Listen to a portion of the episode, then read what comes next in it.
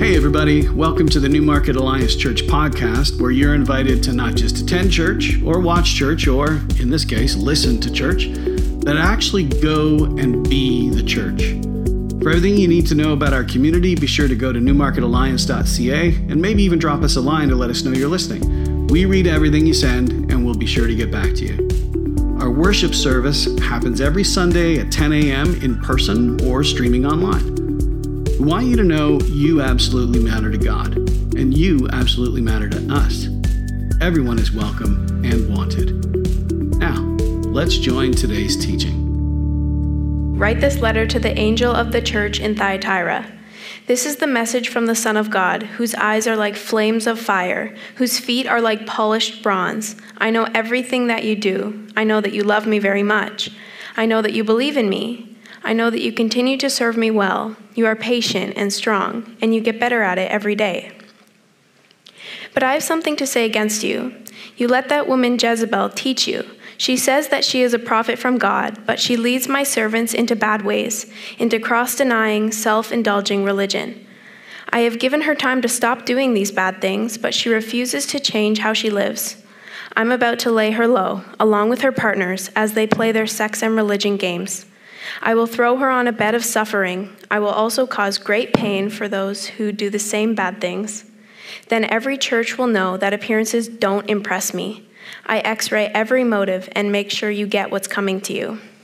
To the rest of you Thyatirans, who have nothing to do with this outrage, you have not learned what they call Satan's deep secrets. Be assured, I'll not make life any harder for you than it already is. Hold on to the truth you have until I get there.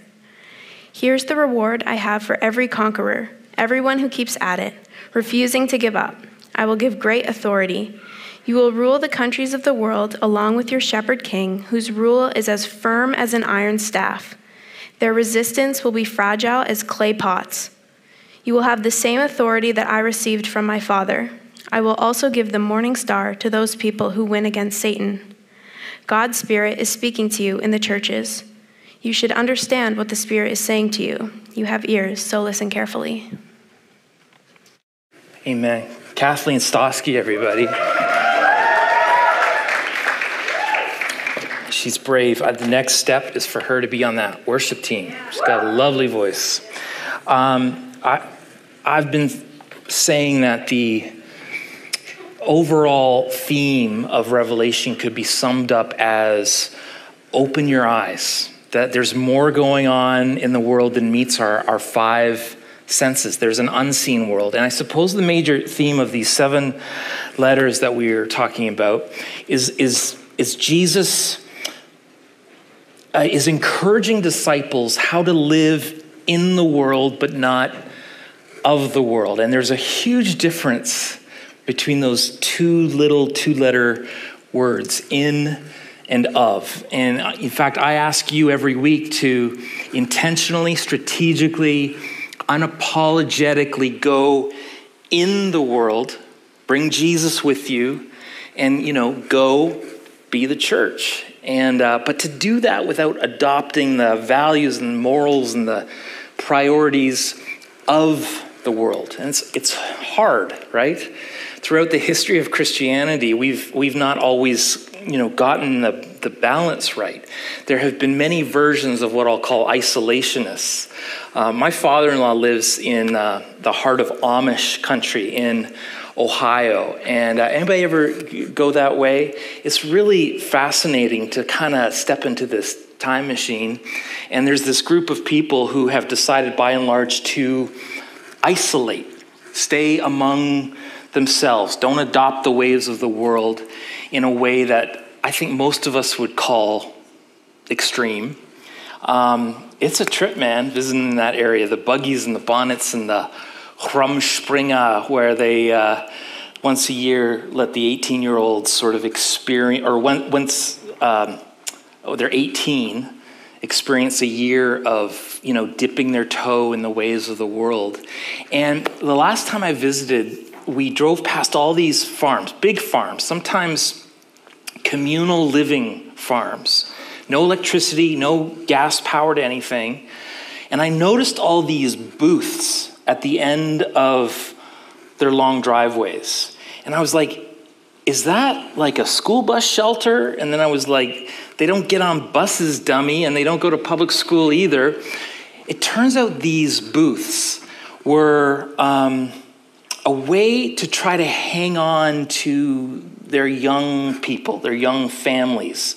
They're, they're these young men, young women trying to start businesses, often woodworking, beautiful furniture, for instance but they can't operate a business without having access to a phone.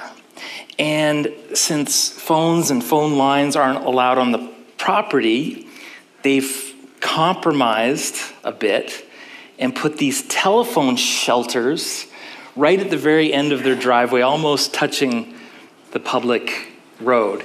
So even the strict isolationists are having a hard time not assimilating a little bit to the ways of the world. We probably have more of a philosophy that Jesus would actually want us to interact with the world, serve the world, love the world, hang out with the kinds of people that Jesus would have hung out with, go to the places uh, where Jesus would have. But our temptation is less about isolating and probably more about being totally overwhelmed, overrun by the culture, totally losing our Christian identity and values. And, you know, through most of Israel's history, uh, they were captives, they were under the control of others. Um, they were living in Babylon, both literally and, and you could say figuratively. Sometimes Babylon was Rome, or sometimes it was the Assyrians. Uh, Babylon has come to represent the spiritual and cultural occupation of a people. So, how do you stay faithful in Babylon, a godless culture? It's, it's hard. I could make an argument that we're living in Babylon, and it's a tension we have to manage being in the world but not of the world. And later, Jesus will say in this letter, on this issue, though, there, there's no tension to manage. There's no, you know, balance to maintain. You're either with me or you're not. It's, it's an either or scenario. Uh, Thyatira was a church that knew all too well about trying not to succumb to the culture around them. By the way, your pastor had to look up how to pronounce Thyatira. And so, three YouTube, you know those YouTube pronunciation videos? I looked up three of them. They all gave three different ways Thyatira, Theratira. It's, it sort of sounds like a, a, an IKEA shelving unit or something. You know what those books need is one of those Thyatira shelves. Um, most scholars say that uh, of the seven letters, this can be the hardest to interpret. And uh, it's partly because there's just not enough archaeological information about, about life in Thyatira to get all the, the nuance of what Jesus is saying. But the big message, the overall message is crystal clear, and it's fundamental I would say, generational in that every Christ follower in every city in the world has to reckon with what this Thyatira church is reckoning with. So here's what we do know we know the people of Thyatira believed that the Roman emperor was the incarnation of the god Apollo. Both Apollo and Caesar were called the son of Zeus, or get this, son of the Most High God. In fact, the Emperor Domitian, who we've talked about, he named his son, you ready for this? Son of God. Uh, it was on their coins. Uh, hello, I'd like you to meet my six year old uh, son of God. Um, son of God, put your juice box down. I'd like you to meet this nice man. Um, on the coins, it would say that. And, uh, and you know what else is said on the coins?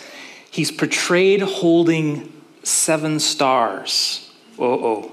Does that sound familiar from, from the other readings?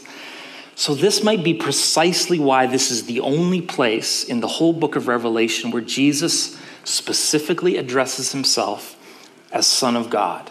It's a deliberate reminder, maybe it's even a little poke in the eye to the phonies and the wannabes. And, and here's something else we know about Thyatira that I think you'll find relevant to us. The city is prosperous, uh, it's a commercial center, it's a manufacturing hub for Asia.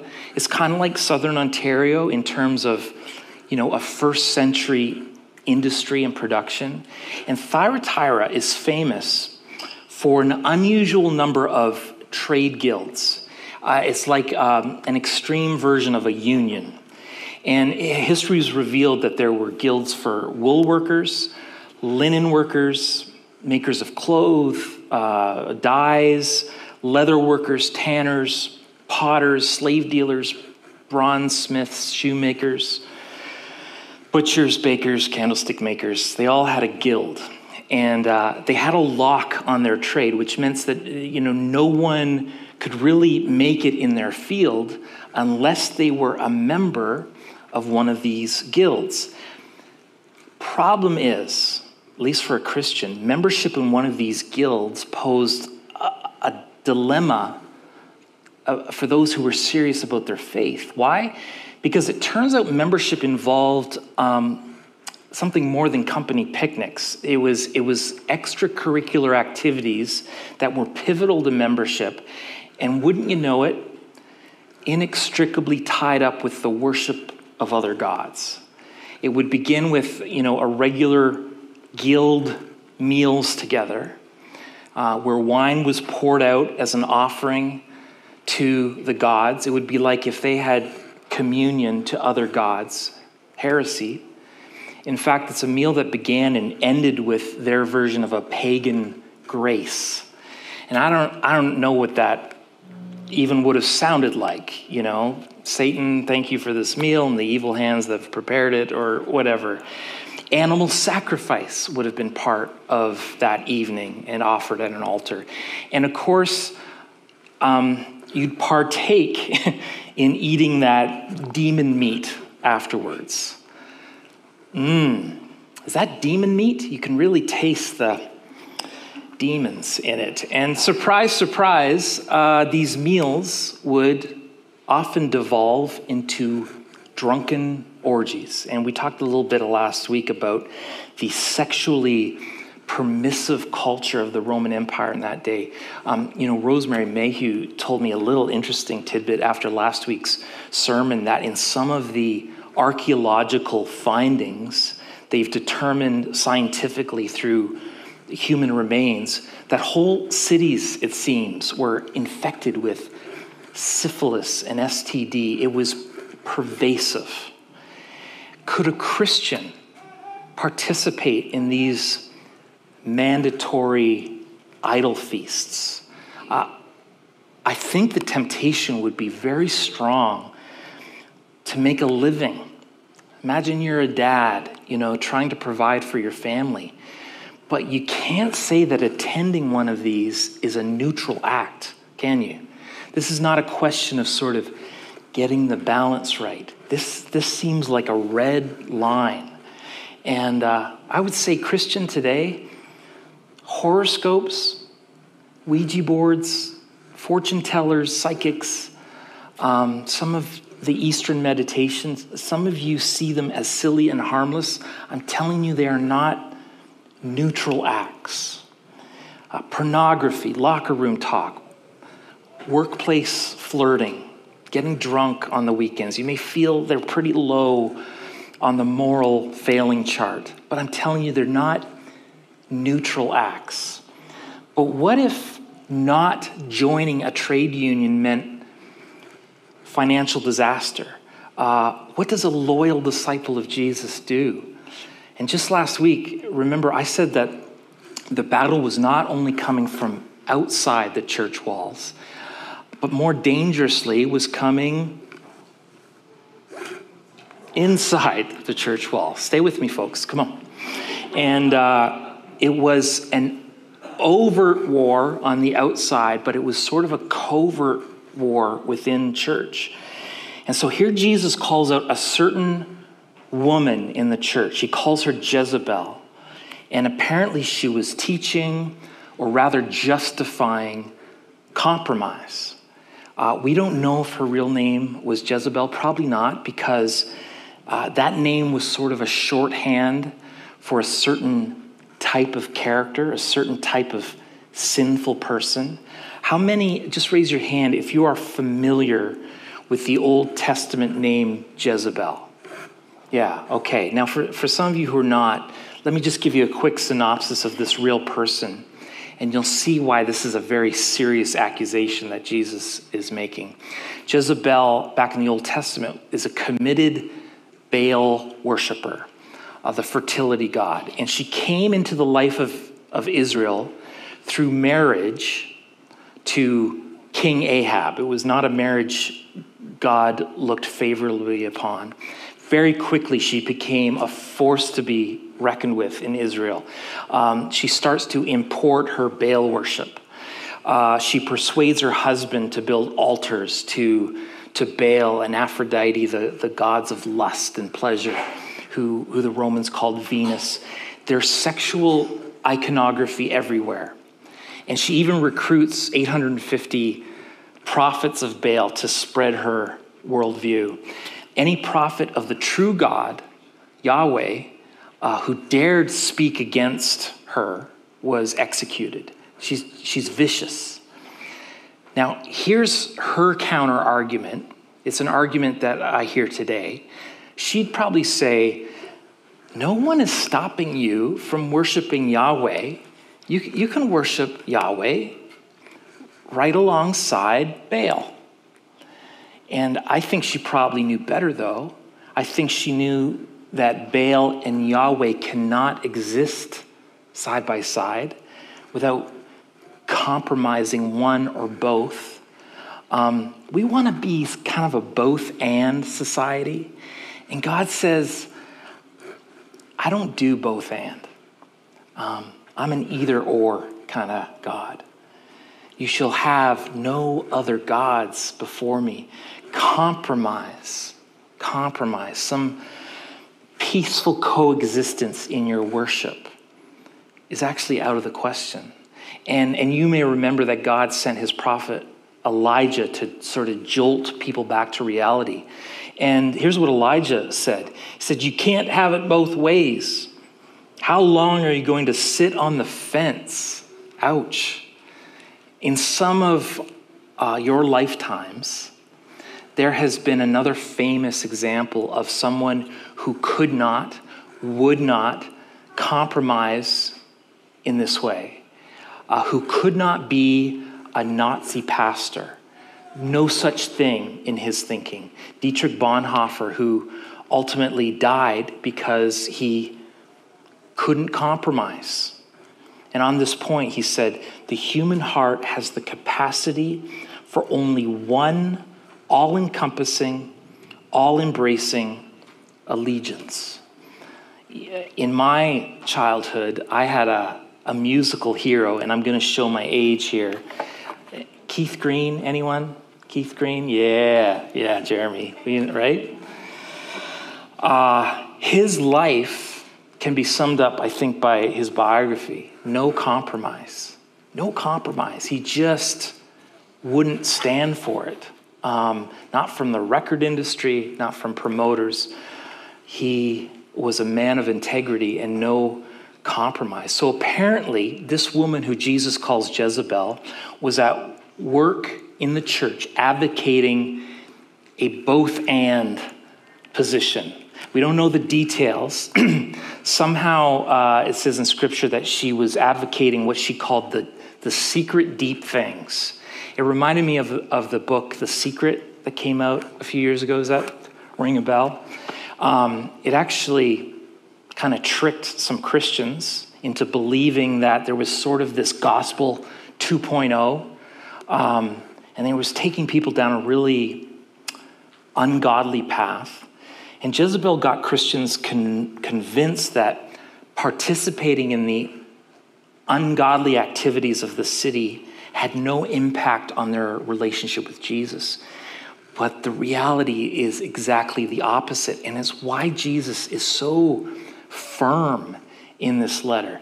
Now, let me just take a, a second here uh, to do a Jonathan aside. Okay, uh, this is the stuff that sometimes gets me in trouble, but I feel I feel strongly about this. Something embarrassing and shameful has happened on the margins of the Protestant contemporary church, um, especially churches like ours that believe in things like prophetic, the prophetic words. I, I, I won't ask women to raise their hands, but I'll bet there is a percentage of women, uh, mostly those raised in the church, who have been told either to their face or behind their back, likely from some insecure, spiritually abusive man, that they are a Jezebel or have a Jezebel spirit. Sometimes it comes from an ex boyfriend, an ex husband, uh, some man who feels rebuffed and rejected. It can come from an insecure church leader who, who doesn't like strong women. It can come from lustful men who are actually projecting their own sinful inclinations on some woman they find attractive. Women, if you have ever experienced that, I am so sorry. Uh, I'm sorry you've had to live with that label, even if you knew uh, it was not true. You've experienced that, that gaslighting. It's actually spiritual abuse, and it should never, should never have happened. I imagine there have been women so hurt by that accusation, they've left the church permanently. And God, God weeps. Uh, maybe that's even a label that you would want prayer to be set free from the lie of it. Is there such thing as a spirit of Jezebel? I, am no expert on these things. I, th- I think there is. Uh, in the same way that there's a spirit of the age, that there's a spirit of heaviness. I think a church like NAC, that's been around for over 35 years, has likely had to address that in a, in a real way but it has been so egregiously applied. I just, I just want to use some of my time to address that. Maybe that's just for one woman here or one woman who is watching, and uh, maybe even for one man who needs to apologize to someone. Men, do not throw that term around flippantly. Uh, do not do not come to that conclusion individually without the discernment and wisdom of, of others. Okay, many of you have no idea what I just went off on, but I think that that was for someone this morning. Back to Thyatira, Jesus actually has a lot of good things to say about them as a church. He gives one of the best attaboys in all the letters. He says, I know your deeds. I know your love and faith and service and perseverance, and that your deeds of late are even greater than at first. It sounds like they were growing and maturing in discipleship, but they were still tolerating Jezebel, which meant that they were tolerating compromise. And Jesus just won't have it. Why? Because to compromise means to commit spiritual adultery. And that ultimately leads to spiritual death. We, we just can't have it both ways. It, it, it won't work. It's an either or situation, not a both and. Any compromised arrangement involving Jesus means the relationship with Jesus is going to get shortchanged in all of it. It's a message, I think, that's as relevant for NAC today as it was for this church 2,000 years ago. It, it, it, might go something like Dear NAC, who will you follow? Jesus or the trade guild? Jesus or the culture? Jesus or your boyfriend? what will be my uppermost importance? My business? or my ministry? Ugh. Or the vitality and the intimacy of a relationship with the Lord? Which values are going to take precedence? The spirit of the age or the spirit of the Lord? Look, most of those choices are not as overt for us as going to the demon feast. Uh, we don't have to, um, you know, go to the drunken orgy to have a red line. Often our choices are much more subtle, aren't they? Hey, we'd like you to pray at our conference opening, but just, you know, none of that Jesus stuff, okay? No one is forced to go to the company drunken orgy, but maybe a bit of pressure just to make an appearance at some event that you know doesn't feel right. It's more subtle. We have to wrestle with the spirit of compromise every day. Jezebel still has her prophets in 2022, doesn't she? We hear the voices all the time hey, look, I'm all for loyalty to Jesus, but things don't really work out that cleanly in the real world. As though the real world doesn't include the very real presence of Jesus. I mean, there is only this world, the real world. And this is the world that he calls us to follow him in. You may have heard, you know, business is business and politics is politics, right? Family is family. It's kind of like keep your faith out of my business, out of my politics, as though Jesus can be confined to one sphere of life. You know what that's called? It's something I've noticed men in particular, I'm hard on the men today, can be a little too good at. It's called compartmentalization, right? One set of values and priorities for this one sphere of life, and then another set of values and priorities for this other sphere of life, and never the twain shall meet. Actually, you know, compartmentalization is the, is the way we maintain the illusion of both and. Um, compartmentalization is where you can be holy on Sunday and allow poison into your mind on Monday, you know, because it's entertainment or whatever. Uh, some of you uh, en- engineers or, or contractors know this, but like I learned, compartmentalization actually began as an architectural theory to divide buildings into sections which can be closed off to prevent fire spreading. And I, and I guess I guess some of us believe that our lives can be closed off into sections as well. You know, faith in this compartment, work in this one. Jesus, whose, whose very name, according to Darrell Johnson, uh, means something like Yahweh to the rescue. That's, that's what his name is interpreted. I just think that's great. Jesus uh, calls his disciples in Thyatira to hold tightly to him in verse 25 to courageously reject the spirit of compromise. It's easier said than done, right? Um, how? How do we maintain the courage and the grace to follow Jesus without compromise? It sounds like a cliche, but just hear me out.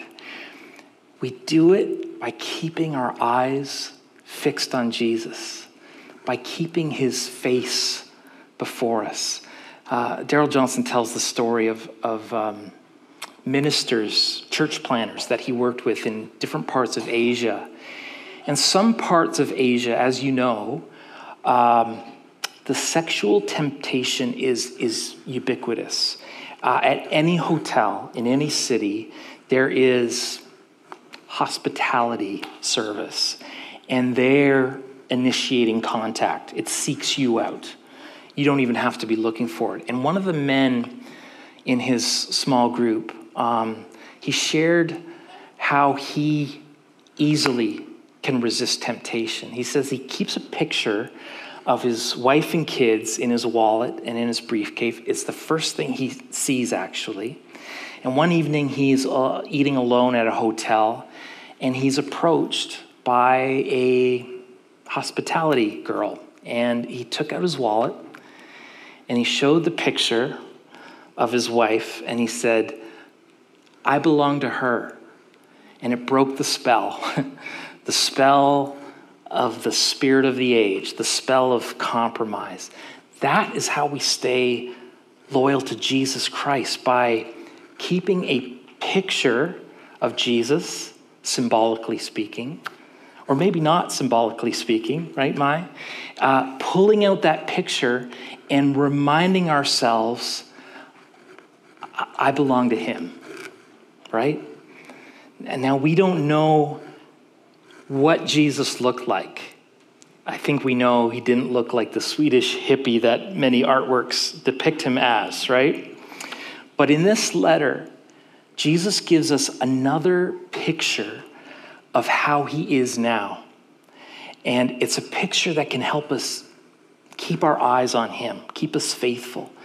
And so I just want to tell you six quick facets of how Jesus reveals himself in this letter. As I mentioned, the first one is that he reclaims the title Son of God.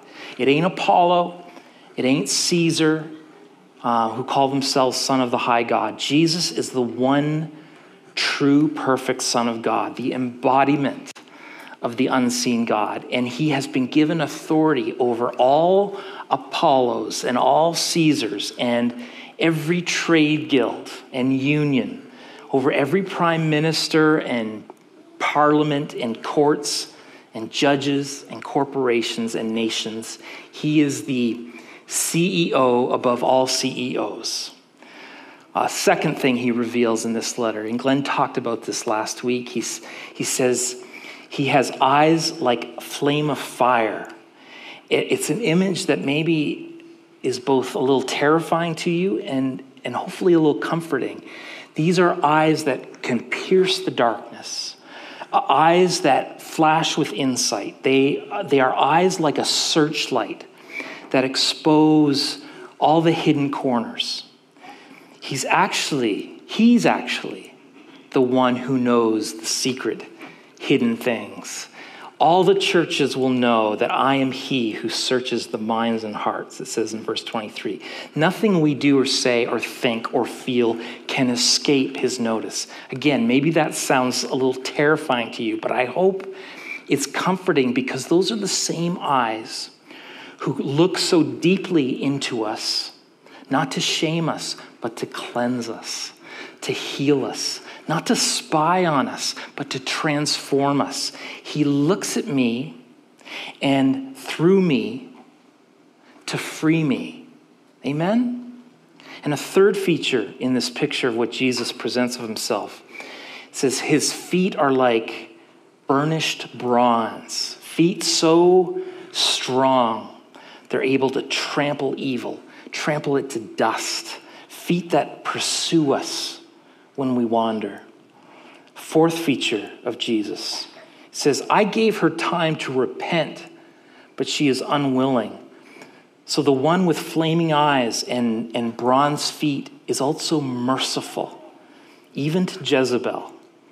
He gives her time to come to her senses, he gives her time to turn around, repent. He gives us time, he gives you time. His judgments aren't hasty. He waits for our response, but he won't wait forever. The fifth feature of this picture that he paints for himself in verse 23 he says, I will give to each one of you according to your deeds. Now, this might fill you with uh, mixed feelings as well, maybe even um, with what scripture calls the fear of the Lord. We know Jesus doesn't coerce anyone, we have free will. But Jesus does say, in essence, uh, choose which God you'll serve, but be prepared to live with the consequences, okay? If we do the deeds of Jezebel, be prepared to inherit the consequences of Jezebel. The bed of sickness in verse 22, whatever that is, doesn't sound good. But if we do the deeds of Jesus, verse 26. We inherit the consequences of his deeds, uh, being one with him and the Father in perfect love and unity and joy.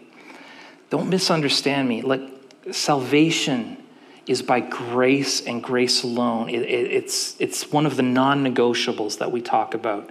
So, this is not salvation by deeds, it's an understanding that our actions emerge from a heart, a heart that reveals our true allegiance. We can attend church, right? We can sing all the songs, pray the prayers, um, even recite the creeds, but the the proof really comes on Monday, doesn't it? In the way that we live Monday, Tuesday, Wednesday, Thursday, Friday, Saturday, how we treat our family, our coworkers, our neighbors, how do we spend our time and money? This is why this annoying guy stands up and says to you every week, It's great that you came to church, but just don't just come to church. Go and be the church, live it.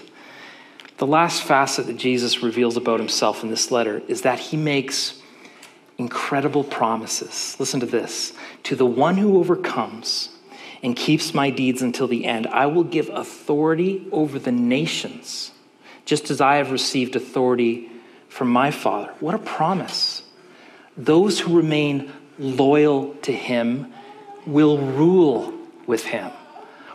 Why would we even want to compromise in this life? Why fear rulers and powers and enemies over whom Jesus gets the last word?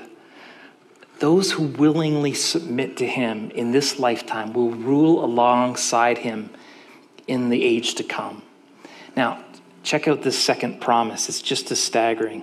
To the one who overcomes, I will give the morning star. Just beautiful.